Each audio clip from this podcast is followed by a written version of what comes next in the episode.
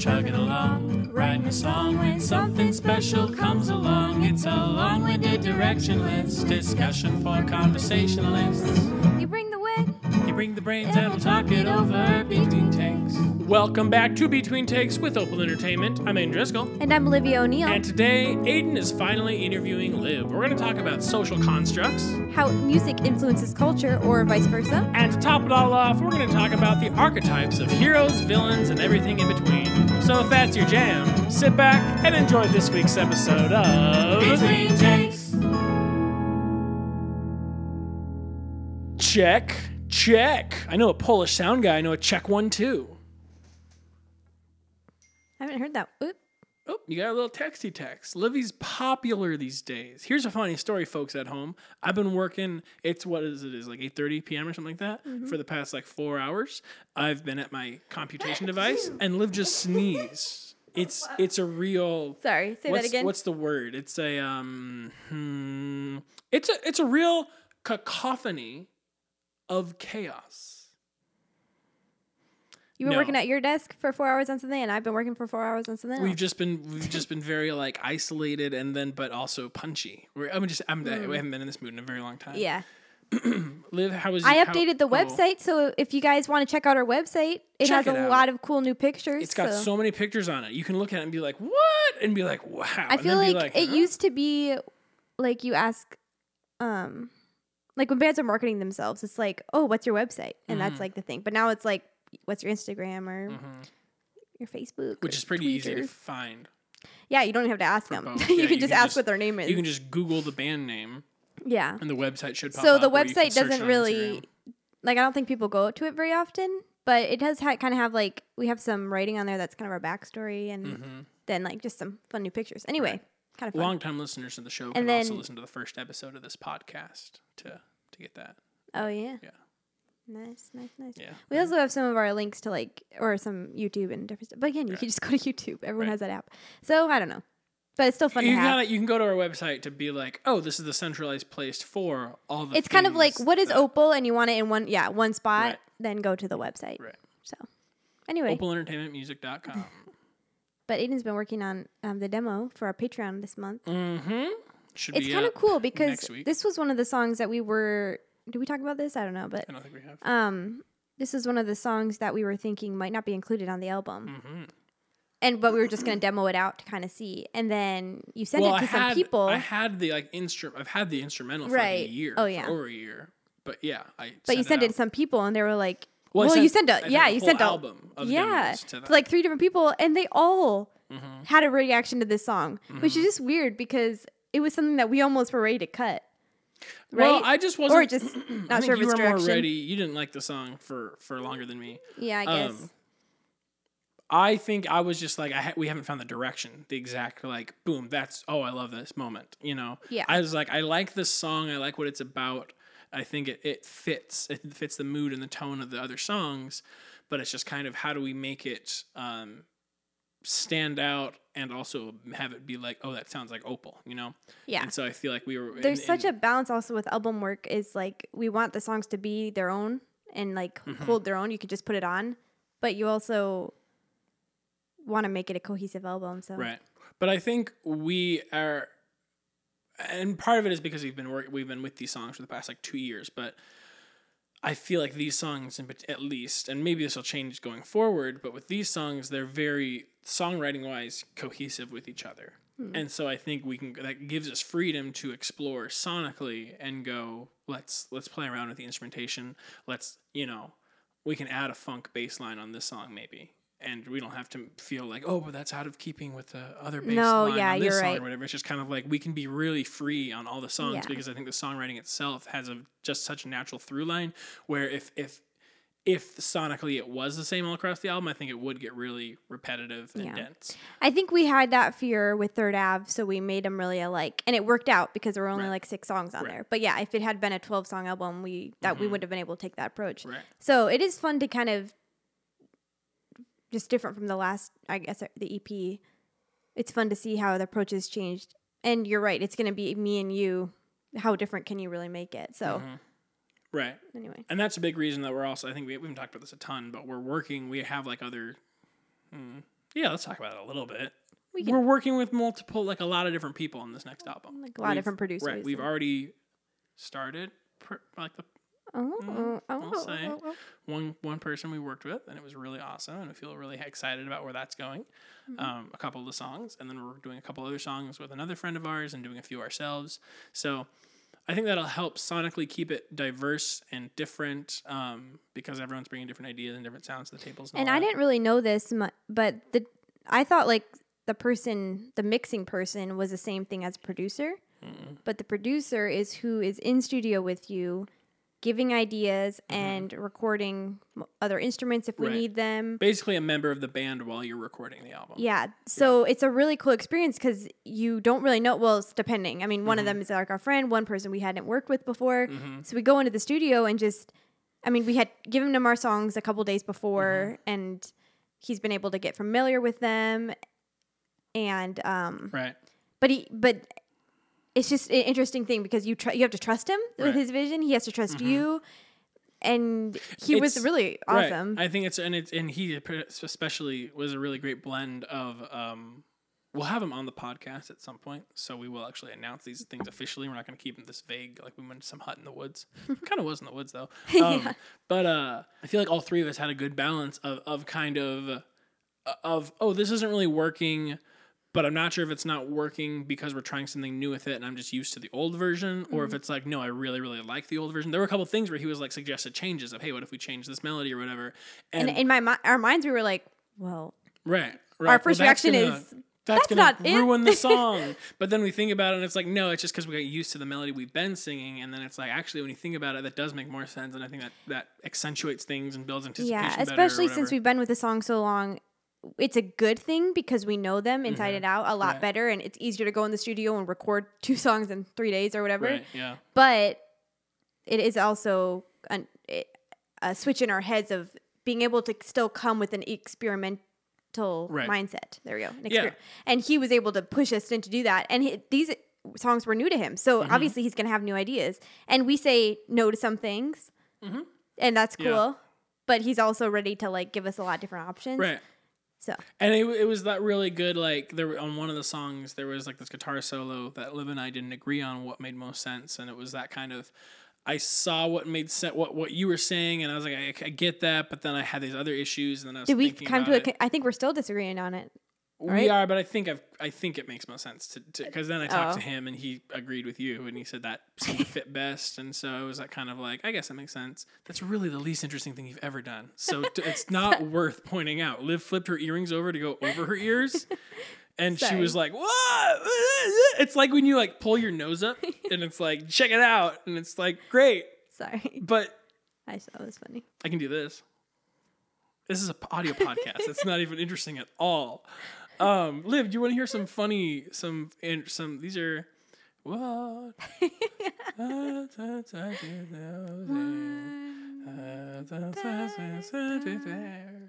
What a privilege to carry everything to God in prayer.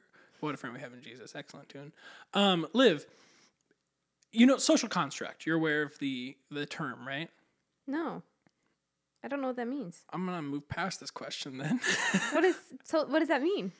like people say, like um, uh, gender is a social construct, construct, or like wearing clothes is a, is a social construct. Oh, right? it's just because as most a society we decide Right, these things. It's right. not just like correct. how we do. Okay. correct. Okay. Eamon asked me, is it a social construct if it's always been done that way? I think a lot of people use the term that's a social construct as an excuse for I don't want to listen to you. And I think most a lot of the social construct I'm like I don't know. So I like heard it would be an argument. So if someone was like, um, I'm not going to wear clothes because wearing clothes is a social construct. yeah, okay. Your thoughts? Uh, I'd forget. I've like. There's different fallacies, you know, in logic. You Mm. could pull out the old fallacy book. I have it over there. You have a book especially on fallacies? Uh, is it in here? Yeah, it's just lo- it's, yeah, it's like all the different nerd. ones. I, um, that's not a legitimate argument to Mm, make. Right. It might be that way. It might be a social construct. Yeah, but it's but not to like an argument. give an build, art to yeah. say that and then say it's a social social construct that isn't a valid. Right. That's a fallacy if you're if you're arguing in log like Mm-hmm. logically. So I think it makes sense. I heard um, Andre de Shields was on John Mulaney's last uh, special, which was like this reminiscent of like '90s Sesame Street almost kind of. It was pretty. It, it had some pretty funny moments, but throughout the show, it'd cut away and he'd be like interviewing. It's like him. It's like he's like the. It's kind of a Mister Rogers thing where it's like he's there and then there's like all these kids that he's hanging out with and they do songs and dances or whatever and stuff. Um, so throughout he'll like interview all the different kids and stuff and be like, hmm. "What do you? What are your? What's your biggest fear?"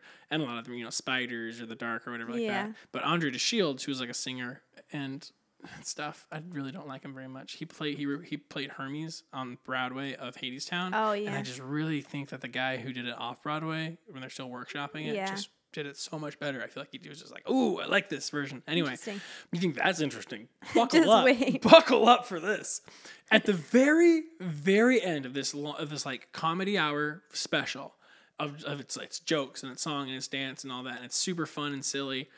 It cuts to John interviewing Andre de Shields, Okay. and he asks him, "What's your biggest fear?" And there's this long pause, and he goes, "Fear, like all social constructs." Is imaginary or something like that. And I'm like, fear, okay.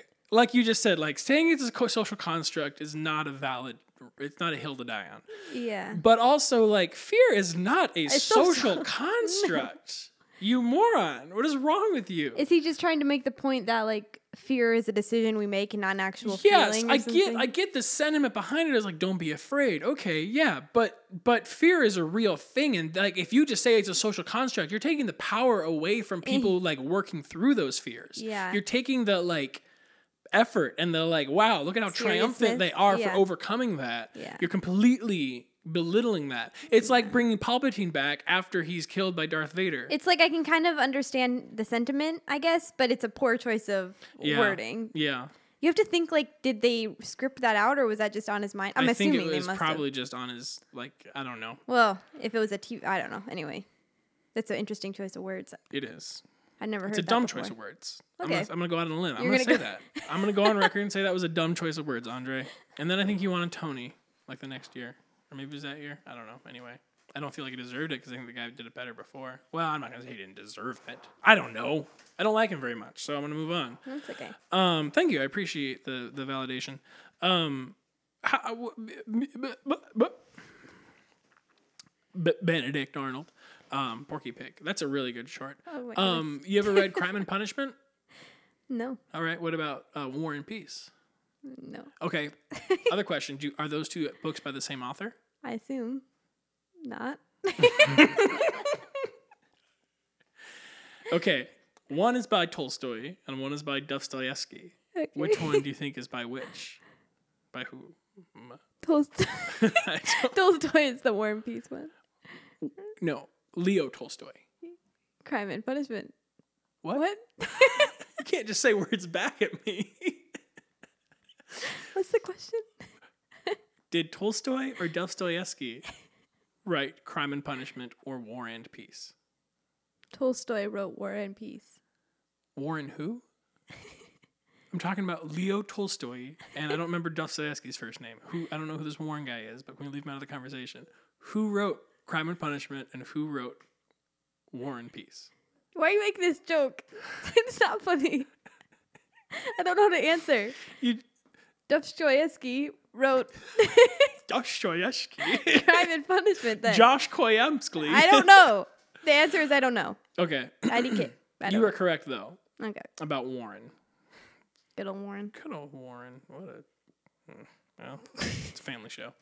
Um, the other day, our friend Harmon did a live stream on Instagram where she just Googled the chords of songs she didn't know and like made up a melody and stuff.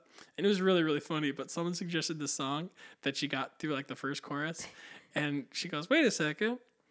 This song is kind of dirty. this is a family show. and there was a long pause, and she goes, I feel like I've been duped. and I thought it was so funny. I was watching it in the studio by myself. Yeah, I heard you just, laughing. I thought it was so funny. I feel like I've been duped. it was really awesome. Everyone should go follow Harmon for when she does those things again because it was so much fun to watch. It was it was very it was really cool because it was like silly because she was like I don't know how this goes, but it was also like that's kind of cool. I like the direct. she did uh I think it was Deja Vu by Olivia Rodrigo, and it was like this is kind of She didn't know that this song. is pretty cool. No, wow. Yeah, believe it or not, Harmon is not super into like the pop punk uh, top forty stuff. I just feel like I hear it all over the place. But How do you think music influences culture, or vice versa? Oh, I'm asking live questions. I should. I should probably.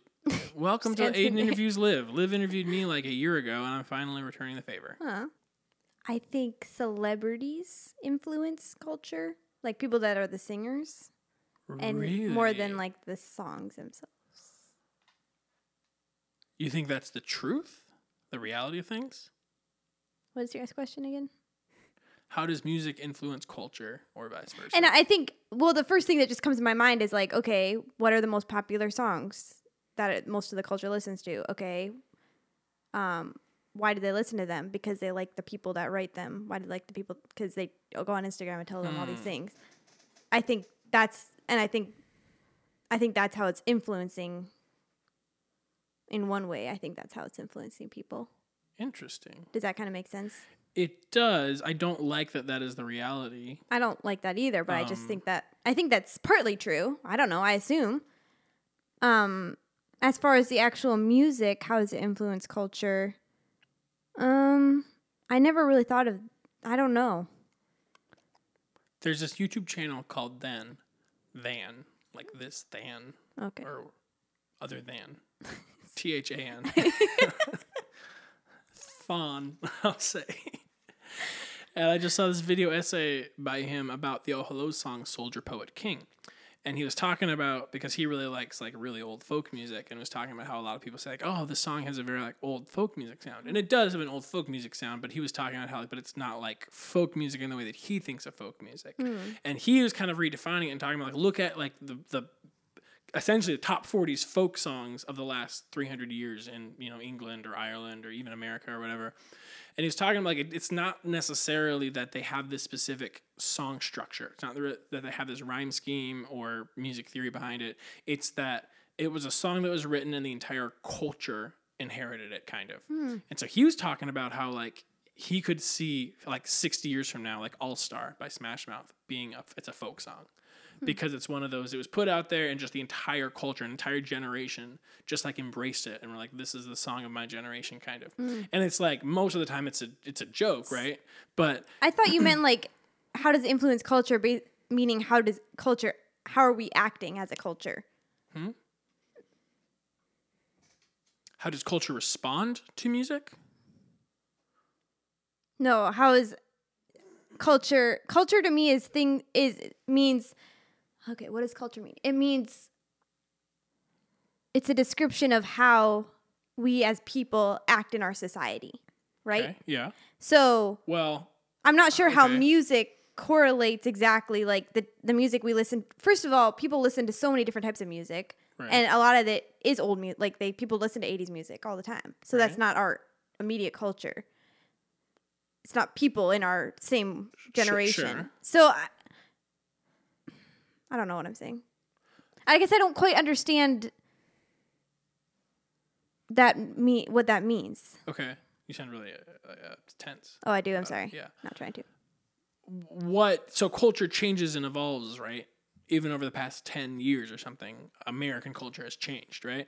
Just what does that what does that mean? Is that sorry is that correct i don't know the, the average it- person lives like- and interacts with people differently than they lived and interacted Oh. with people 10 years ago Sure. Yes. Okay. That's the yeah. average human contact varies Yeah. over the years right Sure. so what causes that and how to, um, i guess what causes that is a, is a really big question specifically how does music do you think influence that do you think it does influence that at all or do you think music is influenced by oh this cultural shift happened therefore music adapted with it or I vice feel like versa? that's it. I don't think it's like music was the head of the charge, and then we follow as people.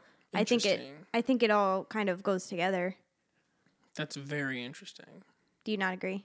Um. Well, here's one thing I've been thinking about a lot: how, um, art is politics, and politics is comedy, and comedy is a sport, and sports are a soap opera, and that's the way that culture trends.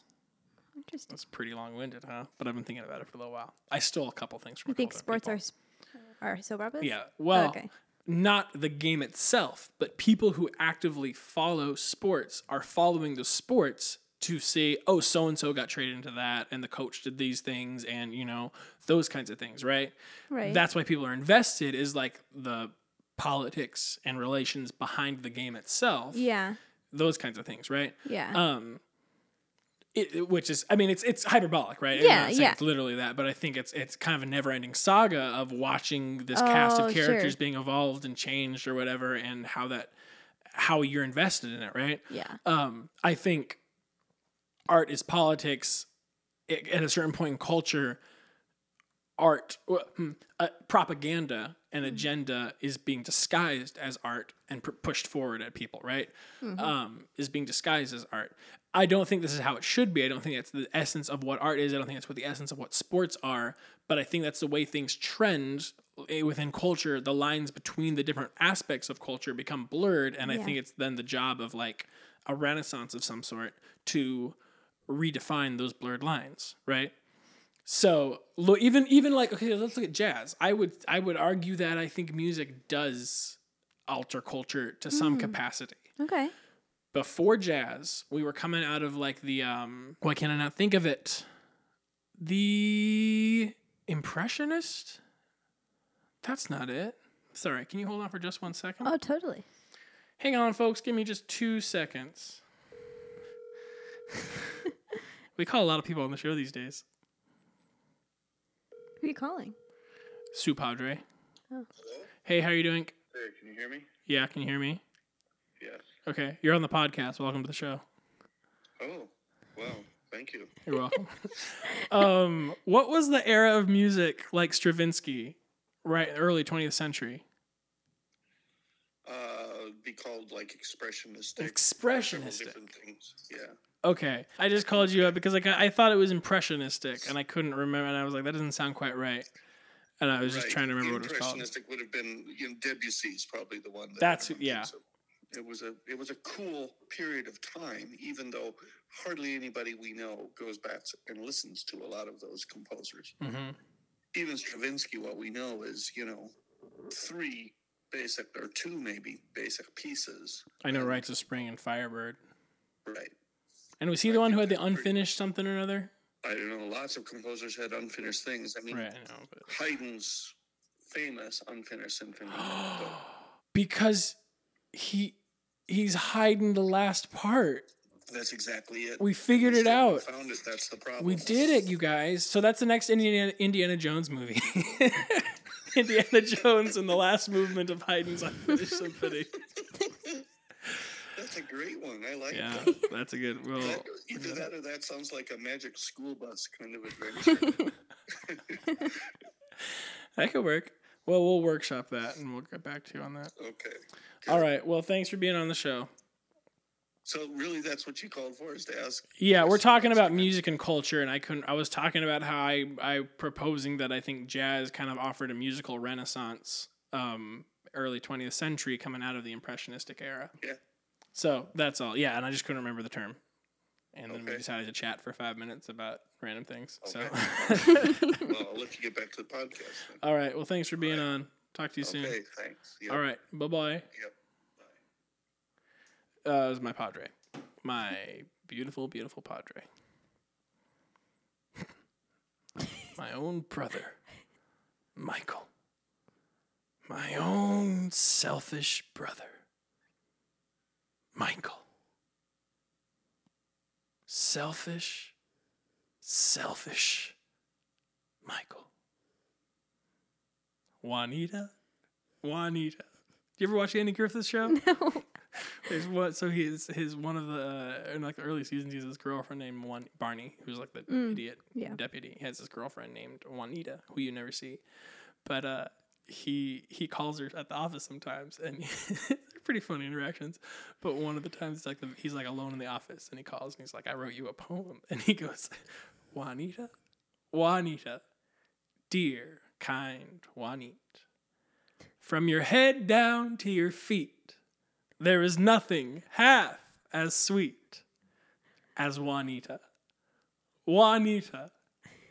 Dear, kind Juanita. Oh, there is talk of miracles, and it's very funny. Anyway, at the very end, then Andy comes in so behind funny. him, and he like just sits. He's so uh, very funny because he's just talking on the phone. He doesn't see him come in, and so Andy's just sitting behind him and just listening, going. I guess the very last stanza of that like refrain. Yeah. Want from your head, and he starts reciting all with them. There is nothing half as. It's very funny. Anyway, That is so funny. that was a wonderful, wonderful rabbit trail. So, um, I going back to what we were talking about beforehand.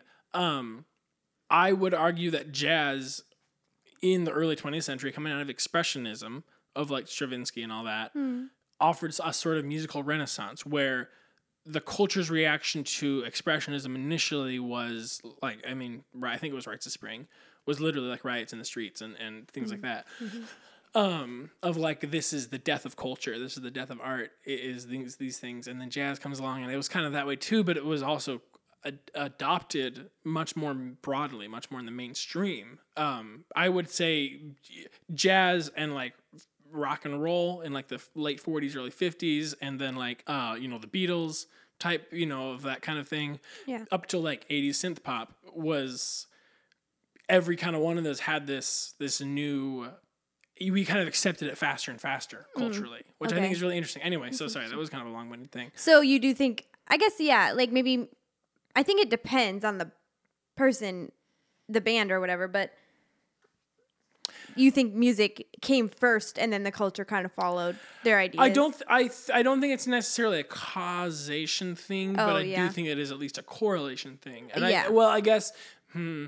Art influences culture, and culture influences. Yeah. I guess know, I kind of think that too. It's like what comes for chicken egg type Right. thing. And I think it's kind of when you can look back and pick a year, pick any year over the past 2,000 years and be like, oh, yeah, the music was this and this is the, you know. Yeah. Or- I do well, think- Maybe that's it. It's- hmm, Oh, what? Music is included within the culture when we look back historically at things. Yes, so it's very it much a is of kind it. of like, you can't, what do you mean culture? Is that, that's also cuisine and that's also fashion and that's, Yeah. you know what I mean? So I think music is just another aspect of it. I so I guess I could ask the question, how did fashion influence culture or Yeah. vice versa?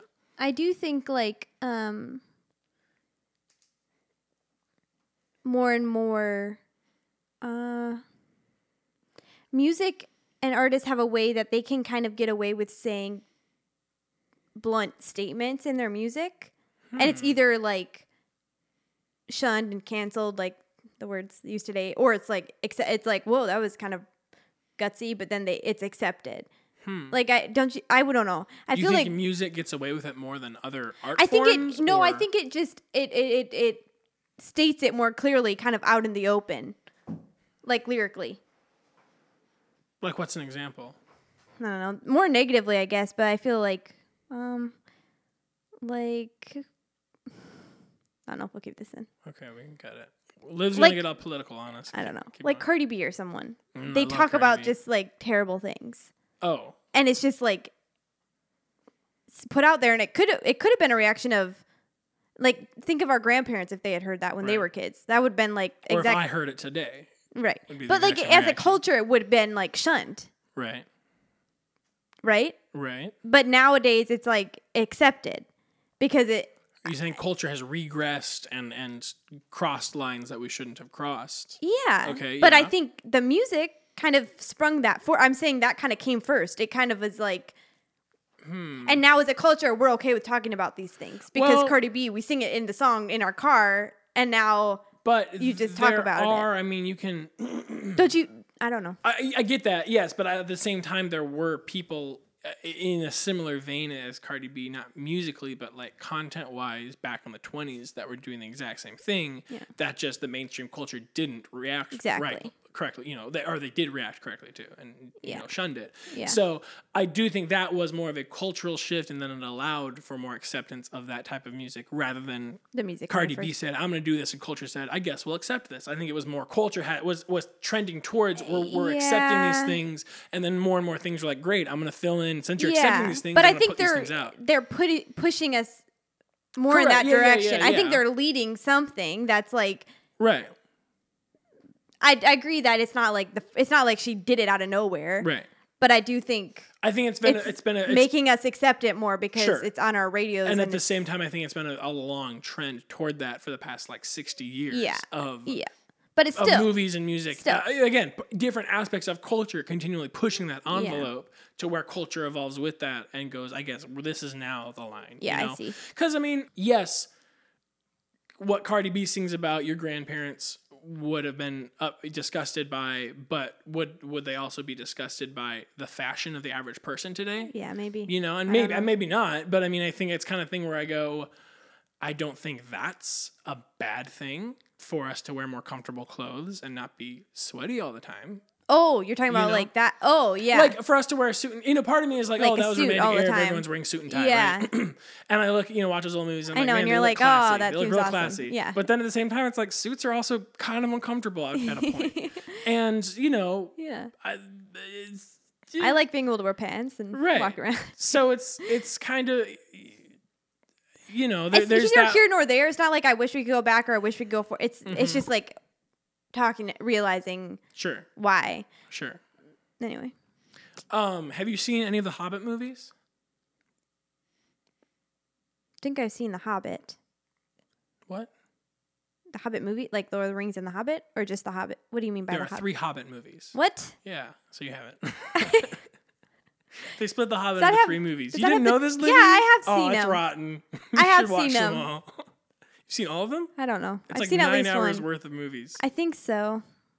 I remember going into a deep dive, and we even watched the behind the scenes footage. My family. and you sure it was the hobbit not lord of the rings It had the the, the dragon. So okay Smaug or whatever. Benedict Cumberbatch. yeah babbage cumberbunny Babbage Cumberbunny. Cumberbun. Yes. We're referencing a video we made many years ago. It was a good time. Libby, Um, what's my name? Babbage Cumberbatch. A little trivia about The Hobbit that I think contributes to why it's so bad. Visually, I've always been like something is just off. Hmm. It looks too like it, it's like they put Vaseline over the lens and then like Hmm. up the contrast a little too much and up the exposure a little too much. And it's this weird like everything's a little too shiny without actually looking good. So it has this weird like haze over the entire thing. Okay. That's because they shot it in 5K resolution. And I think I think it was 48 frames per second. And the average is like 24 frames per second Oh, for wow. most movies.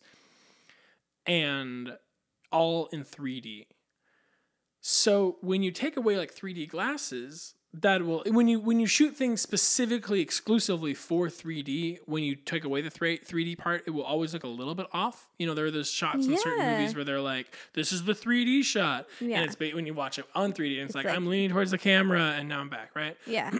So that's just gonna look weird. But then also it's in 5K, so you just like notice every single imperfection. Like when it's when it's only 4K, you can get away with like makeup lines or whatever like that. But in The Hobbit, I just that was one of the first things I remember noticing. So did they like, not think it was going to be such a big That's hit? the did they just Whoa, no, what? no, no, sorry. Like, did they just shoot it for 3D because they thought it was just going to be like a 3D special in the theaters, no, and then it was going to they go out? knew they wanted it to make billions and billions of So dollars. why would they do that? Because they uh, they they didn't care about making a good movie, and that's why would they originally was going to be two movies, which even they're like that's a stretch. Just make it one movie. Just Wow. Anyway, that wasn't a question. Wait, just I thought you said there were three Hobbit. movies. Oh. There were three movies. It was supposed to be two, and I was saying just make it one because it's Oh. a short book, and they they, they they leaned way too much into the like let's let's tie it into the Lord of the Rings and like how it's just, it was just way too epic for what it should Mm-hmm. have been. I think it's like part of the charm of the book, especially in contrast to the Lord of the Rings, is it's so fun, it's so lighthearted and whimsical, and it's a fairy tale. Yeah. You It still like brings in like real notes and like right some real big personal notes, but it Yeah. doesn't go nearly as in depth as even like the first few chapters of Lord of the Rings into like the mythology and lore of Middle Oh, Earth. You know, well, yeah. it's a very like this is this one isolated instance within Middle Earth, and it's it's kind. I mean, because it has the ring in there, because it has Gollum, it has a couple little things that tie into the gr- grander story of the Lord of the Rings, but it's not. It's not. I thought you were giant- talking about you were talking about how it's fun and stuff, but I don't think it's always it's not necessarily No, no, always no, like no, no, fun no. and lighthearted. There's a- Correct. Yeah, that's but- just what I was making. And I of. think yeah, and, and it has oh, it's such a good book. I just it's my ah, favorite. yeah. Your favorite book ever? Oh no, I don't remember what you said your favorite book ever was when you did that. Wild Birds. I just oh yeah, was that your favorite? That's a good book. I haven't read it, but I've heard it's a good book. Maybe I should finally read it. I don't know where it, I don't have it anymore. I started rereading uh, Lord of the Rings, and man, it's so good. you did. It's funny how much I remember. I know. It was like I have a hard ago when I time going it. back because it's like, oh, I want to go back and read it, but then I read it and I'm like, I already know this. But then I couldn't, I couldn't tell But you. there, there's little instances, there's little details Yeah, like, where it's like, oh like- yeah, this is a great moment. Like I forgot when they meet the elves before they leave the Shire, and I was like, I just oh, one of my brilliant. favorite things to, is like reading a book for the first time, Mm. and because you just you will never. That's why I think I took that for granted. I read a lot of really good classics when I Yeah. Mm-hmm. was younger, and I think I was you know ten or eleven, Yeah. and I took it for granted because Yeah, I just was like breezing through all these things. But now it's like taking my time. on, anyway, sorry. What? That's what I wonder. Like when I have kids, is is like, so do I read them Lord of the Rings like when they're itty bitty babies, or do I like no wait? them- Because I, I I'm very glad that I wanted to read To Kill a Mockingbird and I read it on my own for the Oh, first yeah. time, and it was like I took the guy and I knew like okay, this is one of those books that everyone's talking about, Hmm. and I really like read it, and I'm really glad I did, and it wasn't just one of those. I mean, I think I'd still love it if, if it was like read to me when I was eight or something Yeah. like that. But It's a little heavy for that. it is a little heavy, I guess. baby. But I don't know. The Slaters grew up with it, so That's cool. um, well, this wasn't a question. We're gonna move on now. Okay. Liv, um, what, hmm, what makes a villain? Villain. What? Well, good villain hair. Um, a coordinated outfit, usually of, you know, purple, orange, or something of that color. I don't know. Sorry. what makes a villain? Hard childhood. Okay, but I mean, like, alone. what? They feel alone. Okay. They have a hard childhood. They feel alone, and now they're using all their energies as revenge. But instead of addressing the actual problem in their life, they're taking it out on other people. Okay. Who are some of the best like literary villains you can think of off the top of your head? Doofenshmirtz. uh, Ursula. that is the first one that came to my head. Ursula. I don't. Did she give a lengthy backstory? I don't actually know if I've ever seen The Little Mermaid. um. I guess yeah, Doofenshmirtz definitely leans into the coordinated outfit and the traumatizing childhood. Well, he does have a traumatizing childhood. Yes. Um. I was raised by ocelots. Both my parents failed to show up to I my birth. like he's always like a gnome in the yard, or maybe that well, was he just was one a episode. known for the yeah. Um. And my neighbor Kenny. a veggie dish. Oh, excellent show. trying to think of other movies. Uh.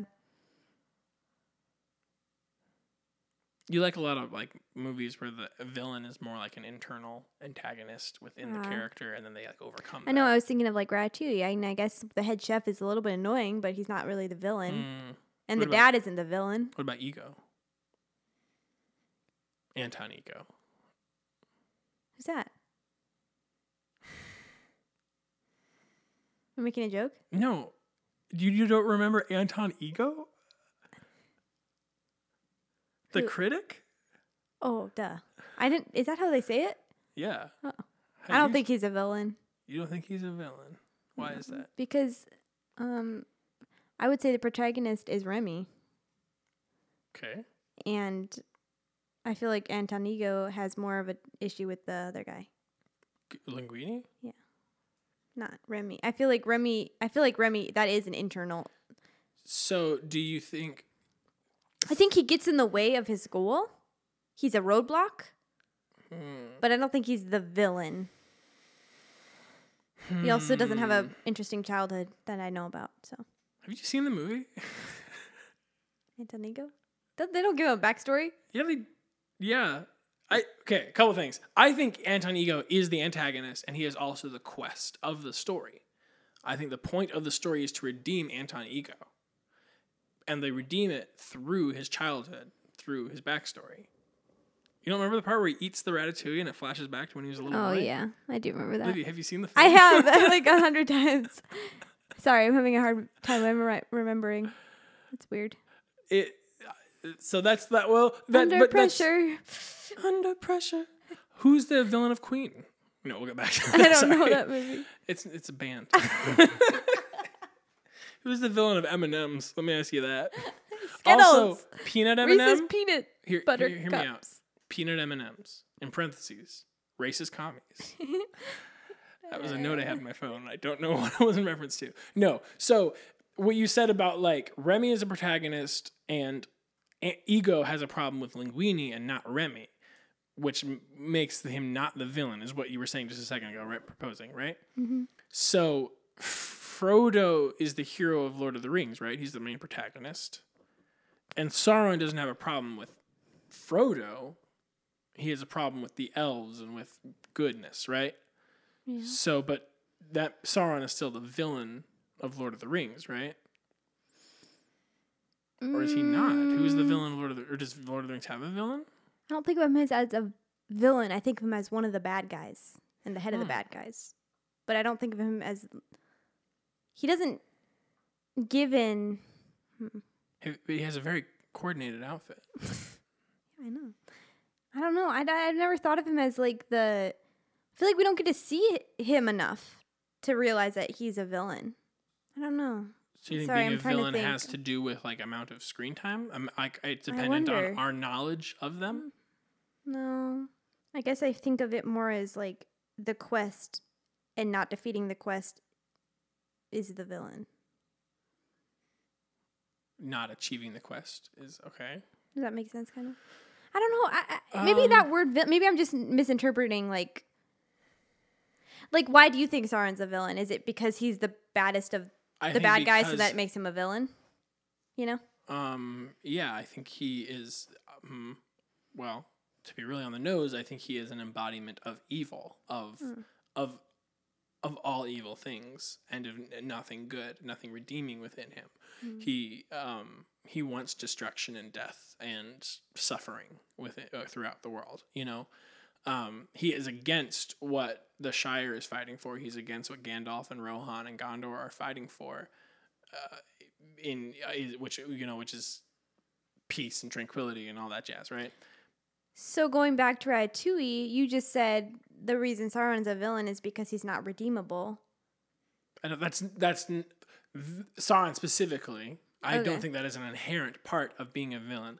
I would oh. say that um, Skinner is more of a villain, the the chef, the, Yeah. the um, but he's kicked out pretty early on. So it's I mean I think Ratatouille is also interesting because it's kind of like a, uh, two halves. Like the the first quest is Linguini, I, and they're like subconscious quests. It's not like Linguini's like I need to become the head chef of this restaurant. Mm. It's just kind of that's what happens, and then another thing that happens is redeeming Anton Ego. So I think they're Skinner and Ego are the two villains of the story, but Skinner is much more of a cartoonish um, f- a foe for Linguini to overcome. And Ego is specifically Remy goes, I want to redeem this person. I have compassion for this person. I want to actually show him what good food can do, and it's different than what he thinks. Yeah. You know, And I don't think just because you have a character that is developed to be annoying and and kind of get in the way of the protagonist makes I don't think that makes him a villain. No, so I don't I think don't the head think chef so is a villain at all. I don't think he has any qualities of a villain. but I he's a but he, character he that actively wants to uh, get. He Mm. wants to belittle Linguini. He wants to get in his way. He wants to figure him out. You know, he doesn't want Linguini to succeed. He want he wants himself to succeed, and, and, and is threatened by other people trying to succeed as well. Hmm. So I would say he is a villain in that regard. An ego, I I think he think, has is the same. qualities of it, but in a story, literally structure, he's not the villain. So is there a villain in Ratatouille? Well, I'm just saying the head chef is not definitely. Okay. So maybe it maybe it is the critic. Um, but he he ego is in the very beginning like the prologue before the actual story has started and then he doesn't come in until like an hour into the movie but you do know that. But you're right. Like you do know that Remy's whole goal is to to cook yeah, and he's the only one. Is you're saying he's the only thing getting in his way? no skinner is the only thing getting in his way for the whole first half and then skinner's out of the way and then the next thing getting his, in his way is his relationship with linguini which is kind of a separate conflict Yeah. but then ego is the final uh, quest that the two of them want to achieve together do you think every story has to have a villain? every story has to have conflict to be a good story. I like, agree. You know, um, and that can come in in many, many, many different ways, right? Like we, you know, La La Land, I wouldn't say has a villain, but it has both of them have antagoni- antagonistic. Um, So maybe- things that cause each other to cause conflict. Yeah. You know, within the story. Maybe the word. Maybe I'm just thinking of it wrong and thinking like the word that villain. Like But you have a very like swashbuckling image in your head of like yeah, Dr. or like a Disney or- thing or yeah, whatever. okay. But antagonist, I can kind of like okay, okay, I could that makes more sense in my head. It's it's the one character that gets in the way of the hero from being able to but I think its goal. But I do think sometimes movies don't necessarily have key antagonists, but rather just character roadblocks. sure. So but, I'm just what is the difference? I think I don't know. well, um, what's her name? Redival from uh, Till We Faces. Yeah. I would say she is an antagonistic character, but I wouldn't say she is the ultimate villain of that story. Does it make sense? Yeah. She does dislike Orual and Psyche. You know, she she she's jealous of them. She you know is prideful, all these things, but she also is a genuine character and is remorseful. And you know, I don't really. Where does she end up? She gets married, I think. Yeah, that she does. She meets the prince. Anyway, um, I think the ultimate. Vi- I mean, that's a really interesting thing too, because I don't know if the ultimate villain is Orual or the gods. Um, but I don't know. That's just one of the things that came to mind too. There are characters, like you said a minute ago, there are characters who can get in the way and be stumbling blocks. You know, in, Emile messes things up for Remy, but I wouldn't say he's an antagonist. He doesn't mean to do any of that, right? It's all accidentally that he does things wrong, right? Um, so I do think to be an antagonistic character, you have to have a purposeful malice of sorts to to, to I don't know qualify. I guess we can use that word. And maybe it's just the scale of. And maybe yeah, saying saying oh that's the ultimate villain and that's the ultimate hero is just the scale at which they perform. Sure. I think Frodo is the ultimate protagonist within that story because one. You're seeing most of the story from his perspective. Yeah. He is the one that we most closely relate to because he's from the Shire and it's all these different things, and because he is the one to actually do the final, you know, destroying the ring. Yeah. But I would say Gandalf and Frodo and Sam Yeah. also absolutely have very definite protagonist aspects to them. And this kind of goes into something else that I was wanted to bring up to you is the the role of the Christ figure within literature. Who would you say is the ultimate Christ figure within the Lord of the Rings? Let's just start there since we're on the topic. Mm, Besides Baragond. well, it's hard. All of them have their flaws. I feel like. Sure, and so not I mean, not a part of perfect it's Christ like- character, but I mean, what which one best is like? Oh, that is the one because I mean, X Y Z. I think Gandalf, in one way, he's very. He gets together a group of Mhm. people. This is more in the Hobbit, I guess, but um, gets together a group of people to accomplish something. Um, he gives advice, but he's not. He lets people figure that out. It's not Mhm. like he's just telling. He talks in in not in quite in parables like Jesus did, but I feel like some somewhat riddles like that, where it's not just straight out like direction is yeah um i don't know what his motives are necessarily i mean he's a wizard so Mhm. he's kind of bound to like save people and help people but he doesn't have to like Mhm. obviously we see sauron doing other things and so it's Sorry, it's Amon. sorry mom that's what i meant Right, so he's selfless in that way Sure. i don't know who do you think Um. Well, and I, th- uh, Frodo, I think in a way, because again, he is the one to bear the burden for the rest of Middle Earth. Um. He is the one who has to make the choice to do that. Um, who has to willingly bear the burden and and sacrifice something. Um. In that regard, I would say it's Frodo. In the regard, like you're saying, in the like the, the prophet, the teacher side of Jesus, I think that's Gandalf of like Yeah. the, the king, ruler, um, sovereign lord. I would say is Aragorn. Um, so I think Aragorn, Gandalf, and Frodo are the are the main three Yeah. that I think fill that role. i feel like frodo oh sorry do you have more thoughts? No, you go first.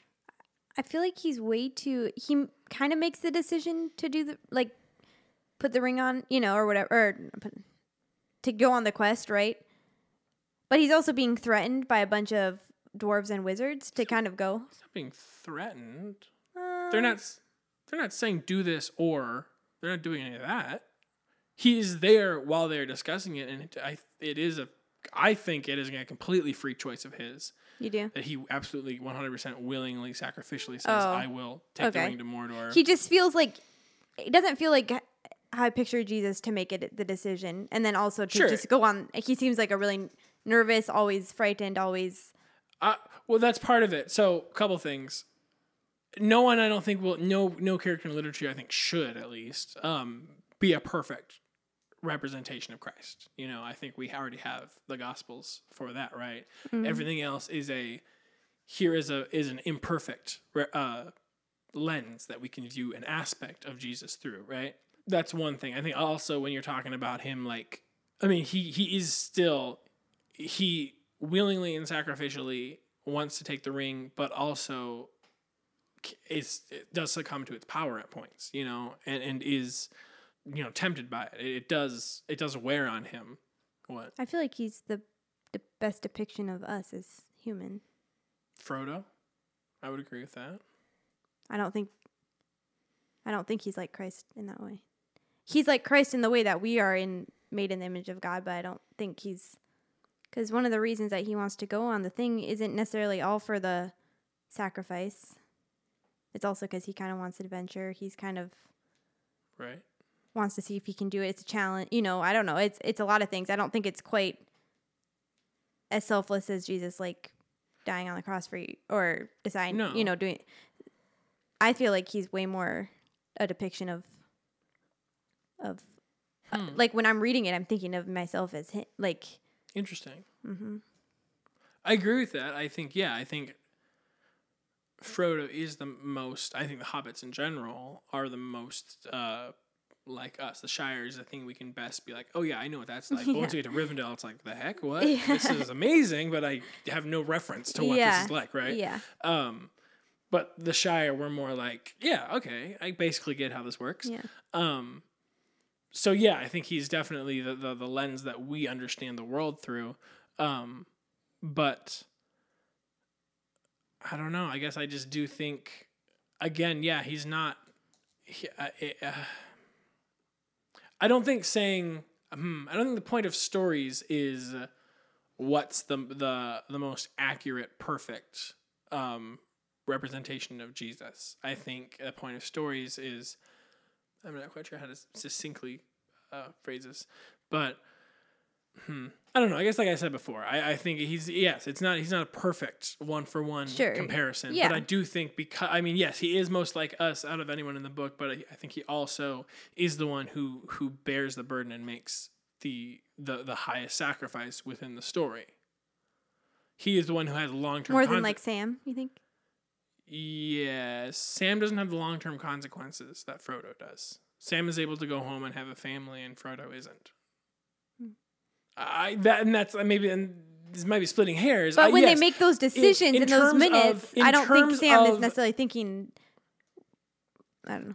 Sam is is expresses his selfless loyalty and love and and grace more than Frodo does. So and that's yeah, and that's another I think one of the beautiful thing about the book is that Frodo and Sam and Aragorn and Gandalf all share characteristics of Christ. Um, for, uh, Sam is yeah loyalty and love and forgiveness and and just companionship and Gandalf is is wisdom and guidance and clarity. You know. Yeah. So. Yeah, I guess I, I I, I would yeah. say I think mm, I guess I will I feel pretty confident in, in my opinion in saying I think Frodo is the ultimate Christ figure within the story because he bears the burden the longest and truest and suffers the long the more lo- the long term consequences Yeah. of that. Yeah, I could see that. Makes sense. Um, least favorite Kenny G album. Bringing it back, y'all. Don't even know any of his Yeah. album names. We should listen to Kenny G more often, I think, ladies and gentlemen. um, Liv, you have anything else you want to say to the folks at home? Hmm. Um. I guess I don't. Okay. Sorry. Well, folks, thank you so much for tuning in this week. Uh, thank you so much for telling all your friends about this really exceptional program. Um, all just just just at your fingertips. Um, so get out there and read some good books, or stay inside and read some good books. I guess it's it's your option. I'm not going to tell you how to live your life, but I will encourage you to have a good day and listen to some good music this week. And we'll see you next time for a brand new episode of Between Jake